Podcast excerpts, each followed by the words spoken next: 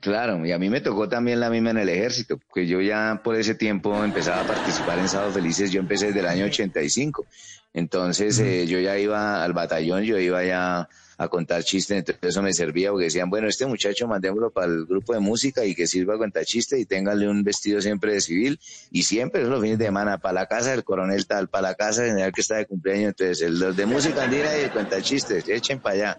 Y acabamos y firme una boleta de salida por tres días, por dos días. Entonces mi papá decía, no, pero este mal lo metimos a que presta servicio y se la pasa más en la casa que en el batallón.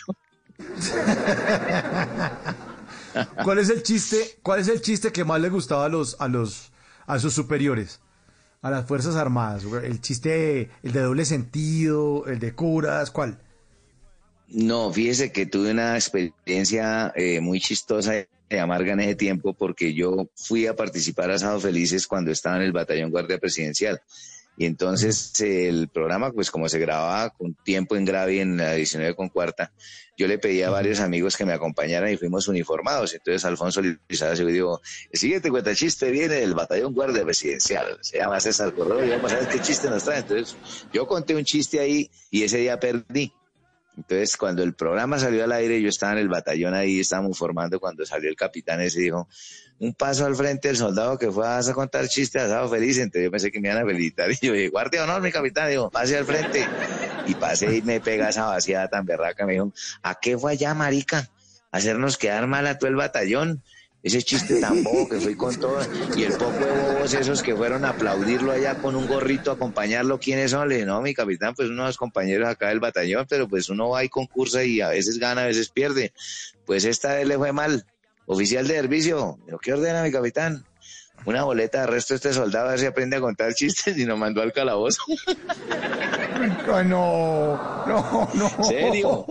¿En serio? Y la anécdota es que al tiempo al tiempo cuando yo salí de prestar servicio me lo encontré, pues obviamente ya llevaba más tiempo en el programa, ya era una de las figuras principales de los que recién entrábamos y me lo encontré en el comando del ejército un día que fui por allá a colaborar con un show por allá y me dijo, ¿qué hubo, marica? Así ve que si yo no, le meto de calabozo usted no mejora los chistes. En las noches la única que no se cansa es la lengua.